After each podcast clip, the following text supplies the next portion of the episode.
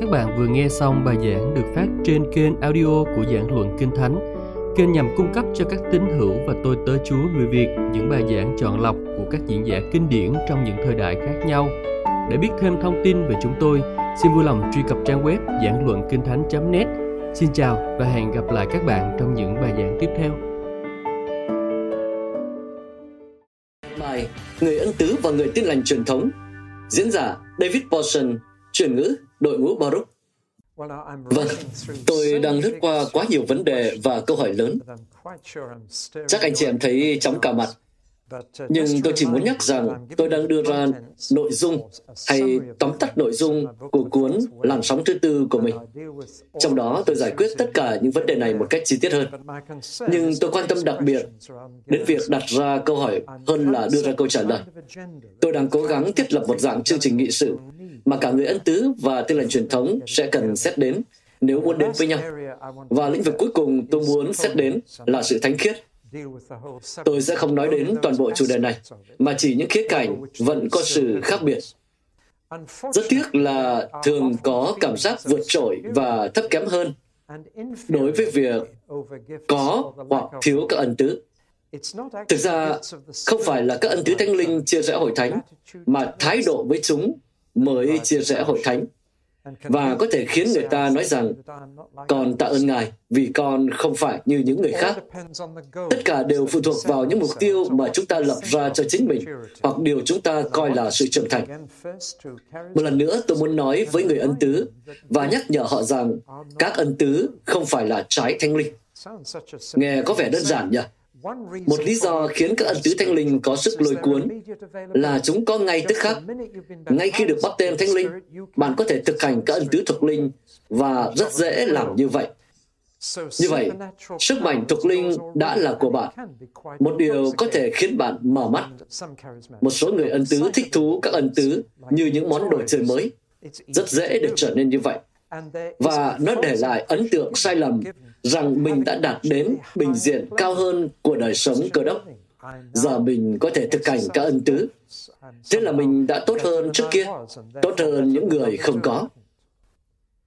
Thực ra thì các ân tứ thuộc linh chỉ là một dấu hiệu cho thấy bạn đã lên đường, chứ không phải là đã đến nơi. Nó là bằng chứng cho sự xưng công chính của bạn. Nhưng ôi, đó không phải là sự thánh hóa. Các ân tứ không hề biểu thị sự gia tăng trong độ trưởng thành. Bạn có thể có nhiều ân tứ tuyệt vời, nhưng vẫn là một Cơ Đốc nhân rất non nớt. Thực vậy, một Cơ Đốc nhân xác thịt có thể có mọi ân tứ. Người Cô-rinh-tô ở vào chính hoàn cảnh đó. Samson là một trường hợp điển hình. Thánh linh đến trên ông để làm những việc quyền năng, nhưng tính cách của người này rất hay dao động. Sớm muộn gì ông cũng mất thánh linh vì cớ đó. Mọi ân tứ thuộc linh có thể mang đến sự chia rẽ và có thể được thực hành bởi những người vô đạo đức, dị giáo và có lối sống rối ren. Lý do là Chúa không đợi đến khi bạn hoàn hảo rồi mới ban các ân tứ của Ngài cho bạn. Cảm ơn Chúa vì điều đó. Nếu không thì chẳng ai trong chúng ta có ân tứ nào, hoặc phải đợi rất lâu. Ngay khi bạn được xưng công chính, làm hòa với Chúa và được đổ đầy thánh linh, Ngài ban cho bạn các ân tứ thuộc linh để sử dụng. Nhưng Ngài cũng muốn bạn trưởng thành nữa. Bạn thấy đấy, sự trưởng thành không đến từ việc hát trong thánh linh, hay nhảy múa trong thánh linh, hay vỗ tay trong thánh linh, hay nhảy lên trong thánh linh. Nó đến từ việc bước đi trong thánh linh, một điều không thú vị cho lắm. Bước đi là nhấc một chân lên và hạ nó xuống, trước chân kia khoảng 50 phân, rồi nhấc chân kia lên và hạ xuống, trước chân này khoảng 50 phân. Bước đi là như vậy, là đi từng bước một về đúng hướng, Nó không có gì giật gân hay thú vị, nhưng lại rất quan trọng. Những người ân tứ, có các ân tứ, cần biết rằng điều đó không có nghĩa là họ có trái thánh linh. Đó là ý nghĩa của Cô-rinh-tô thứ nhất chương 13. Tôi có thể có tất cả ân tứ đến nỗi rời núi được, theo đúng nghĩa đen. Nhưng người không có tình yêu thương sẽ luôn rời những ngọn núi và để chúng trước mặt ai đó, để họ rời tiếp. Nếu không có tình yêu, thì bạn sẽ gây ra những vấn đề tệ hại. Nếu không có trái thánh linh, thì các ân tứ trở nên khá nguy hiểm, giống như một động cơ không có hộp số và hoạt động lỏng lẻo. Nên người ân tứ thật sự cần nhớ rằng trái thánh linh rất quan trọng. Trái ở dạng số ít, các ân tứ ở dạng số nhiều. Có nhiều ân tứ và bạn sẽ không bao giờ có tất cả. Nhưng trái thánh linh là số ít. Đó là một trái có 9 vị. Có một loại quả như vậy. Nó tên là Monstera Deliciosa. Ở đây đã ai ăn quả đó chưa? Anh ăn rồi hả? Tôi chỉ muốn mọi người biết rằng nó là một loại quả có thật, chứ tôi không nói điêu đâu. Có một loại quả như vậy, bạn cắn một miếng và nghĩ đó là quả cam, rồi bạn cắn miếng khác và nghĩ đó là quả chanh. Nó có những vị khác nhau trong một quả. Monstera Deliciosa. Anh ăn quả đó ở đâu thế ạ? Gì ạ? Ở Úc à? Vâng, đúng rồi. Tôi e là trái đó không bán ở hàng rau quả ở Anh, nhưng gần nhất có lẽ là ở Tây Ban Nha. Nó được trồng tại Tây Ban Nha. Đó là một trái có nhiều vị. Trái thanh linh cũng hệt như vậy. Nó không gồm 9 trái, mà là một trái có 9 vị. Yêu thương, vui mừng, bình an, nhịn nhục, nhân từ, hiền lành, trung tín, khiêm nhu, tiết độ. Và khi trái thánh linh xuất hiện trong đời sống bạn, thì cả 9 vị sẽ đồng loạt xuất hiện. Chúng sẽ không xuất hiện một cách chín muồi ngay, nhưng chúng sẽ dần tăng lên giống như mọi loại quả, trưởng thành và chín muồi. Nhưng cả 9 vị đều đi liền với nhau. Đó là cách để phân biệt trái thánh linh với những đức tính tự nhiên. Bạn thấy đấy, những người chưa tin có thể có đến 3, thậm chí 4 trong 9 vị, nhưng họ không bao giờ có cả 9. Họ không thể, vì cả 9 vị là trái thánh linh. Nên ta thấy một số người chưa tin đầy tình yêu thương và số khác đầy vui mừng, nhưng ta sẽ không bao giờ thấy cả 9 kết hợp trong một người chưa tin. Như một tín đồ bước đi trong thánh linh, thì cả 9 vị sẽ xuất hiện cùng nhau. Ban đầu thì chỉ có chút vị, rồi dần dần phát triển lên, ngày một trưởng thành và chín muồi. Nhưng nếu không có trái thánh linh, thì các ân tứ trở nên rất nguy hiểm, và người ân tứ cần biết điều đó. Anh trưởng thành khi anh bộc lộ trái thánh linh, chứ anh không trưởng thành vì có các ân tứ. Điều đó rất quan trọng. Tuy các ân tứ đến từ Đức Thánh Linh, nhưng các ân tứ không nói lên rằng bạn thánh khiết. Sau khi làm rõ điều đó với người ân tứ, tôi muốn làm rõ một điều khó hơn với người tin lành truyền thống và nói với người tin lành truyền thống rằng được đổ đầy không phải là đầy dẫy. Tân Ước dùng cả hai cụm, nhưng theo cách khác nhau. Nói về những người được đổ đầy Đức Thánh Linh hay được đổ đầy Thánh Linh, thường không có chữ Đức, đồng thời nói về những người đầy dẫy Thánh Linh. Nhưng họ là hai nhóm người khác nhau. Tất cả mọi người trong Tân Ước đều được đổ đầy. Chỉ một số người đầy dẫy. Vì vậy, khi tìm những người lãnh đạo hoặc những vị trí chịu trách nhiệm trong hội thánh, họ tìm những người đầy dẫy. Tuy ai cũng được báp têm trong Thánh Linh và được đổ đầy Thánh Linh, nhưng chỉ một số người được đầy dẫy. Những người đầy dẫy là những người tiếp tục được đổ đầy hoặc bước đi trong Thánh Linh. Để giúp bạn hiểu sự khác biệt rất quan trọng này, tôi nói vậy với người tin lành truyền thống là vì người tin lành truyền thống có xu hướng lẫn lộn hai điều này và nghĩ rằng ai tự cho là được đổ đầy, tức là đầy dẫy. Tôi e là còn xa mới được như vậy. Vậy tại sao được đổ đầy mà lại không đầy dẫy? Để tôi thử đưa ra một minh họa. Nó không chứng minh cho điều tôi đang nói, nhưng là một phép tương đồng hay. Chẳng hạn như các bà nội trợ có một cái nồi đầy khoai tây. Bạn cầm nó dưới vòi nước và cho ít nước vào để luộc khoai. Bạn mở vòi ra và không lâu sau, cái nồi được đổ đầy tràn nước. Nhưng nó có đầy nước không? Không. Hẳn là có rất ít nước trong đó, nhưng nó đã được đổ đầy tràn. Nắm được không ạ? Nó chỉ đầy nước nếu bạn để vòi nước chảy và bỏ những củ khoai tây đó ra khỏi nồi. Như vậy thì đến một thời điểm, bạn có thể nói rằng nó đầy nước vì không có gì khác ở trong đấy. Khi mới đến với Đấng Christ, chúng ta có thể ngay lập tức được đổ đầy tràn Thánh Linh. Tuy có nhiều điều khác trong đời sống chúng ta cần được xử lý và loại bỏ, nhưng chúng ta có thể được đổ đầy tràn. Nhưng khi tiếp tục bước đi trong Thánh Linh và những điều khác được loại bỏ, xử lý, thì chúng ta đang tiến đến sự đầy dậy Thánh Linh để không một điều gì khác phương hại đến nó. Nắm được chưa? Tôi tin rằng sự phân biệt đó có trong Tân Ước và đóng vai trò rất quan trọng. Điều quan trọng với cả người ân tứ và tin lành truyền thống là chúng ta không nên cho rằng những người được đổ đầy là đầy dẫy, vì trong họ có những điều khác chưa được xử lý. Nên một người đầy dẫy là một người tiếp tục bước đi trong Thánh Linh, xử lý nhiều điều và trở nên ngày càng ít pha tạp, xác thịt ngày càng ít xâm lấn. Nên, với người tin lành truyền thống, tôi muốn nói rằng được đổ đầy không có nghĩa là đầy dẫy. Đừng kỳ vọng những người được đổ đầy Thánh Linh bỗng dưng trở nên thánh khiết. Đó là một kỳ vọng sai lầm.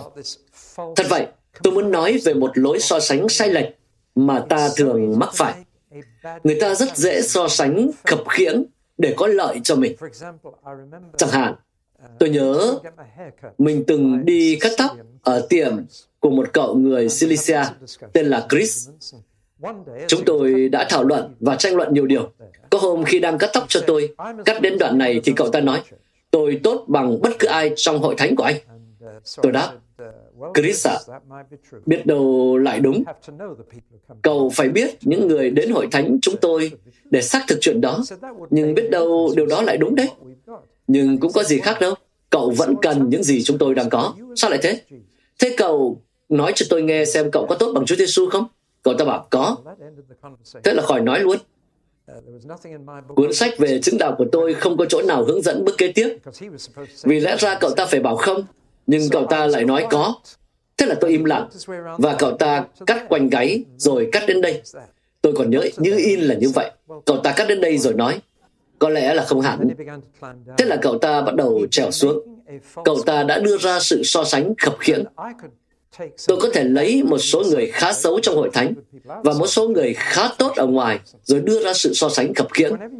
Nên mỗi khi bạn so sánh mình với ai đó, thì đó là sự so sánh khập khiễng. Điều chúng ta cần so sánh là người xấu như này trong hội thánh sẽ thành ra thế nào nếu họ không ở trong hội thánh. Họ sẽ tệ hơn nhiều. Còn người tốt như này ngoài hội thánh sẽ ra sao nếu họ ở trong? Họ sẽ tốt hơn nhiều, thấy không ạ? So sánh với chính mình, xem chúng ta có thể và nên trở thành ai. Tương tự như vậy, người ta có xu hướng lấy người ân tứ xấu và so sánh họ với người tin lành truyền thống tốt, hoặc ngược lại. Người ta đến với tôi, thực ra là hôm nay đã có người hỏi tôi rồi, có một cơ đốc nhân tin lành truyền thống tuyệt vời tên thế này, nhưng không phải người ân tứ thì sao? Xếp họ vào đâu đấy? Thấy không ạ? Chúng ta đưa ra những so sánh khập khiễng. Tôi muốn cho bạn thấy rằng so sánh thế nào mới đúng. Đây là một biểu đồ nhỏ mà tôi thấy giúp ích cho nhiều người. Đây là một loạt những vòng tròn đồng tâm ở dưới đáy, tượng trưng cho bề rộng trải nghiệm hay kinh nghiệm của chúng ta. Trên những nền tảng đó, chúng ta xây những cây cột của hội thánh. Kinh Thánh gọi như vậy. Đó là bề cao trải nghiệm, sự tăng trưởng của chúng ta. Một số người hoạt động trên cái nền khá nhỏ. Họ chưa kinh nghiệm sự báp têm Thánh Linh hay các ân tứ Thánh Linh. Nhưng trên cái nền nhỏ mà mình có, họ tăng trưởng lên rất cao. Và tôi biết một số người tin lành truyền thống như thế, họ rất trưởng thành. Họ là những cơ đốc nhân xuất sắc. Họ là những cơ đốc nhân rất tốt. Tuy họ xây dựng sự trưởng thành của mình trên một cái nền hẹp hơn. Nắm được không ạ? Những người khác có nền rộng hơn, đã được báp têm trong Thánh Linh, nhưng có thể họ không trưởng thành như người kia trên nền hẹp. Tương tự như vậy, những người đang thực hành các ân tứ có thể chỉ tăng trưởng đến đây và là một cây cột rộng nhưng rất thấp. Mường tượng được không ạ? Rồi, thực ra người ở cột thấp, rộng này cần nhìn lên người đã xây trên nền hẹp và tôn trọng họ. chứ đừng coi thường họ. Nhưng rất dễ để một người có nền trải nghiệm rộng nói rằng người kia thiếu điều gì đó, trong khi người kia có thể tăng trưởng hơn nhiều trong Chúa, vâng phục hơn, sốt sắng với Chúa hơn so với người này. Tuy nhiên, chúng ta không so sánh những người này với nhau. Điều chúng muốn là nền rộng nhất và cột cao nhất. Ngài muốn tất cả chúng ta đều có những ân tứ và trái thanh linh. Người ta hỏi tôi rằng, mục sư thích ở đâu hơn, một hội thánh đầy ân tứ hay một hội thánh đầy trái thanh linh? Có gì đâu mà lựa chọn nhỉ? Ý tôi muốn nói là một hội thánh đầy ân tứ mà không có trái là một nơi kinh khủng, và chúng ta sẽ sớm phần rẽ. Nhưng hội thánh có trái mà không có ân tứ thì cũng không phải là một nơi thú vị lắm. Để tôi nói rõ hơn, hãy lấy ví dụ về một người rất trưởng thành đã tăng trưởng trong Chúa và bộc lộ trái thanh linh, chứ không phải các ân tứ. Người đó đến thăm một người ốm trong bệnh viện, và anh ta bộc lộ toàn bộ trái thanh linh trong chuyến thăm đó. Anh ta bộc lộ tình yêu thương khi đến thăm họ, sự vui mừng khi động viên họ, sự bình an khi an ủi họ, sự nhịn nhục khi nghe mọi chi tiết về ca mổ của họ, sự nhân từ khi tặng họ một chùm nho, hiền lành hay làm việc lành khi đề nghị chăm con cho họ, trung tín khi đến thăm họ mỗi ngày, khiêm nhu rời đi khi y tá nói rằng đã hết giờ thăm, và tiết độ khi không ăn mấy quả nho. Thực ra thì anh này đã bộc lộ toàn bộ trái thanh linh mà người kia vẫn ốm, vì sự chữa lành là một ân tứ chứ không phải trái. Nên bạn thấy đấy, chúng ta cần cả hai. Tình yêu thương có thể đem lại sự cảm thông, nhưng đôi khi nó thấy bất lực trong một hoàn cảnh, vì hoàn cảnh đó đòi hỏi một ân tứ. Chúng ta cần cả hai.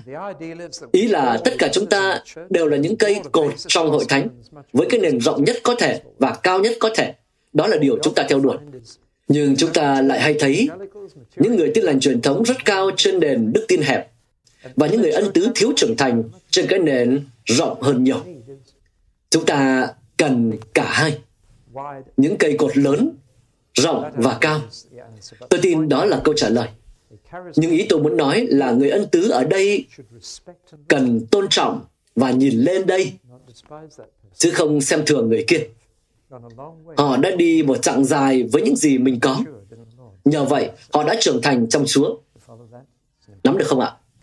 Đó là một so sánh quan trọng, vì đôi khi ta thấy lãnh đạo hội thánh ở trên này và thành viên ở ngoài này có sự căng thẳng giữa hai bên. Lý tưởng nhất là cả lãnh đạo lẫn thành viên đều cần cả các ân tứ và trái thanh linh. Từ đó tôi đến với phần kết của loạt bài nói chuyện này. Để thật sự có sự hiệp nhất, thì nói thật là người ân tứ cần người tin lành truyền thống, và người tin lành truyền thống cần người ân tứ. Tất nhiên, ý tôi muốn nói là người tin lành truyền thống cần những gì người ân tứ có, và người ân tứ cần những gì người tin lành truyền thống có. Nhưng câu hỏi đặt ra là họ sẽ tiếp nhận những chiều kích bổ sung đó một cách riêng rẽ hay cùng lúc. Tôi hy vọng là họ sẽ tiếp nhận chúng cùng với nhau. Tức là thay vì mỗi trào lưu nói rằng chúng ta muốn có những gì bên kia có và chúng ta sẽ tiếp nhận riêng từng thứ, thì thật tuyệt vời nếu mỗi trào lưu đến với bên kia và nói chúng tôi cần các anh. Chúng tôi không chỉ cần những gì các anh có, chúng tôi cần các anh để trở thành một hội thánh giống với hội thánh thời Tân Ước.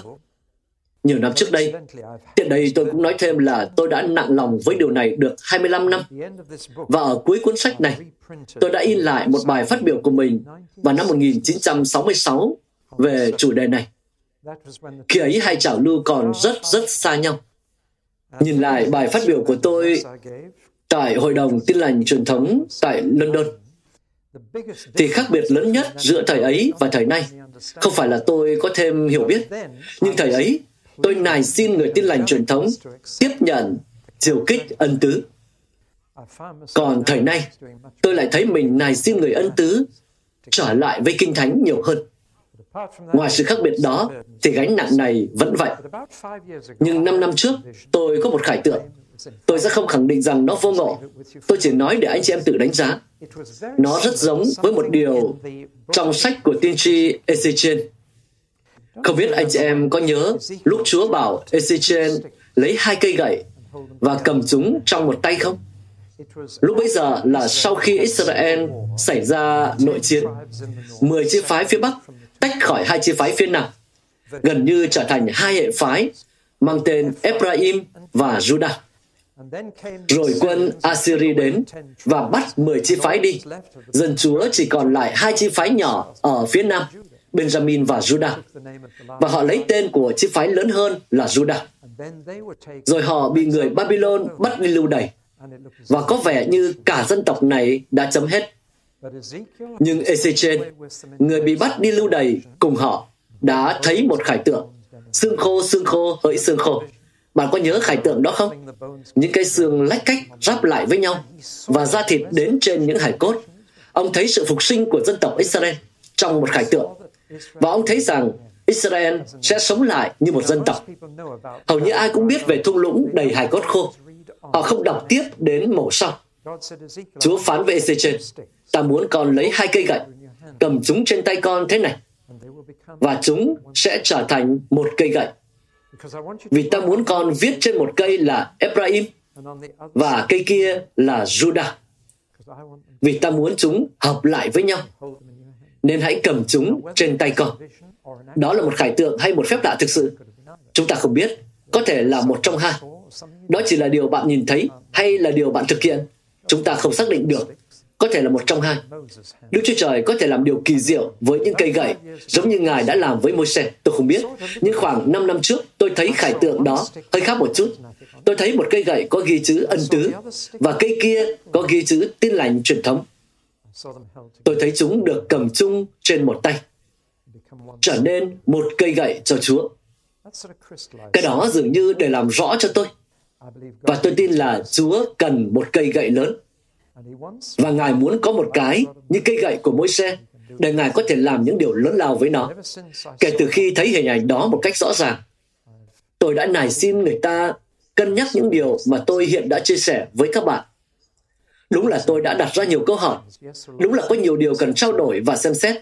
Nhưng suy cho cùng, tôi tin rằng chúng ta có thể đưa hai trào lưu đó đến với nhau nếu chúng ta quyết tâm làm như vậy. Có thể có 2 lý do thúc đẩy chúng ta làm điều này. Một là vì những lý do nội tại, vì chính chúng ta, vì tất cả chúng ta đều cần cả hai. Và chúng ta cần là người tin lành truyền thống và người ân tứ vì cớ hội thánh. Nhưng lý do lớn hơn của tôi là thế này, vì cớ thế giới này. Tôi tin rằng nếu có thể hợp nhất hai trào lưu, thì chúng ta sẽ thấy bước chuyển lớn chưa từng thấy của Hội Thánh Chúa. Tôi có căn cứ để nói như vậy từ một lời tiên tri. Có một thợ sửa ống nước người Worcester từ Bradford tên là Smith Wingworth. Chắc nhiều người trong đây đã nghe đến người đó. Chỉ là một thợ sửa ống nước đến từ Worcester. Ấy vậy mà ông khiến hàng ngàn người trên thế giới kinh nghiệm món quà thánh linh và thực hành các ân tứ, một điều phi thường mà ông đã làm. Điều đó cho thấy Chúa rất thích chọn những người bình thường và khiến họ trở thành ai đó. Nhưng khi hấp hối, lời tiên tri cuối cùng của ông là thế này. Ông đã dự báo 3 điều. Đầu tiên, ông nói, tôi báo trước về sự phục hồi của các ân tứ thuộc linh với toàn thể hội thánh. Ông nói điều này mãi từ cuối Thế chiến thứ 2. Không lâu sau, Thế chiến thứ 2 thì ông qua đời. Trước khi nhiều người nghe đến từ ân tứ, khi người ngũ tuần vẫn bị cô lập trong các hệ phái của mình. Nhưng ông nói, đó là điều đầu tiên, sự phục hồi của các ân tứ thuộc linh với toàn thể hội thánh. Điều thứ hai sẽ là mối quan tâm tươi mới với lời Chúa, là Kinh Thánh. Rồi ông nói thế này, ngay trước khi qua đời, khi hai sự vận hành này của Thánh Linh kết hợp với nhau, chúng ta sẽ thấy bước chuyển lớn chưa từng thấy nơi hội thánh của Chúa Giêsu Chris. Vâng, đó là lời ông nói. Chúng ta có thể kiểm chứng nó trong chính tâm linh mình. Còn tôi thấy nó rất gần gũi. Vì cớ những người hư bất, tôi tin rằng chúng ta cần hiệp chúng lại. Vì tôi có số liệu chỉ ra rằng các hội thánh vừa có tính ân tứ, vừa có tính tin lành truyền thống, tăng trưởng nhanh gấp 5 lần so với các hội thánh tin lành truyền thống hoặc ân tứ riêng rẽ. Nói cách khác là theo cấp số 5, hội thánh tăng trưởng nhanh gấp 5 lần khi hai bên này hiệp lại. Các hội thánh Baptist tại Anh trong một cuộc khảo sát đã chỉ ra điều đó. Các hội thánh ân tứ và tiên lành truyền thống đang tăng trưởng. Ý là các hội thánh ân tứ hoặc tiên lành truyền thống đang tăng trưởng khoảng 5% mỗi năm. Nhưng các hội thánh vừa có tính ân tứ, vừa có tính tin lành truyền thống. Các hội thánh Baptist đang tăng trưởng ở tốc độ trung bình 25%. Cũng vậy, các chiến dịch truyền giảng của người tin lành truyền thống dự kiến có 5% số người đáp ứng với lời kêu gọi. Khi Billy Graham đạt đến 8%, ông đã rất phấn khích vì con số trung bình trong một chiến dịch lớn là 5%. Nhưng khi người truyền đạo kết hợp tin lành truyền thống với các dấu kỳ phép lạ mang tính ân tứ, như trong trường hợp của Reinhard Bonnke chẳng hạn, lượng người đáp ứng dự kiến với lời kêu gọi là 25%. Tôi có thể nói tiếp nữa. Anh chị em có muốn chúng ta có tầm ảnh hưởng gấp 5 lần trên thế giới ngoài kia không? Vậy thì tôi tin là có một cách đơn giản để làm như vậy. Hợp nhất hai trào lưu này thành một và trở thành hội thánh ân tứ tin lành truyền thống. Trong đó, ánh sáng của Kinh Thánh được kết hợp với sức nóng của Thánh Linh. Đó là một tổ hợp khá dễ cháy. Khi Thánh Linh và lời Chúa được kết hợp trong đời sống hội thánh, thì sẽ tác động đến thế giới bên ngoài hơn rất nhiều. Vì vậy, vì cớ những người hư mất, hãy thánh hóa chính mình và làm mọi điều có thể để thấy hai cây gậy này trở nên một trong tay Đức Chúa Trời. Amen. Hãy cùng cầu nguyện. Cha ơi, nếu con có nói điều gì không đến từ Thánh Linh Ngài, thì xin Ngài nhanh chóng xóa bỏ điều đó ra khỏi trí nhớ chúng con. Nhưng nếu chúng con đồng lòng với Ngài, thì xin Chúa xác chứng điều đó bằng thần lẽ thật của Ngài. Xin hãy khiến tấm lòng chúng con bùng cháy trong chúng con, để chúng con sẽ không ngơi nghỉ cho đến khi thấy hai trào lưu này trở thành một trong tay Ngài, để Chúa có thể dùng điều này cho vinh hiển và mục đích của Ngài. Chúng con dâng mọi vinh hiển lên Ngài và nguyện những video này có thể giúp nhiều người tra xét tấm lòng mình để giao thông với anh em mình trong Đấng Christ, và trên hết là để yêu Ngài hơn bao giờ hết. Chúng con cầu xin điều này trong danh Chúa Giêsu. Amen.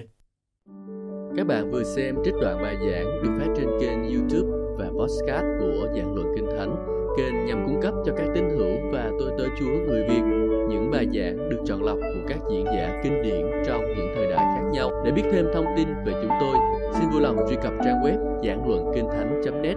Xin chào và hẹn gặp lại các bạn trong những bài giảng tiếp theo.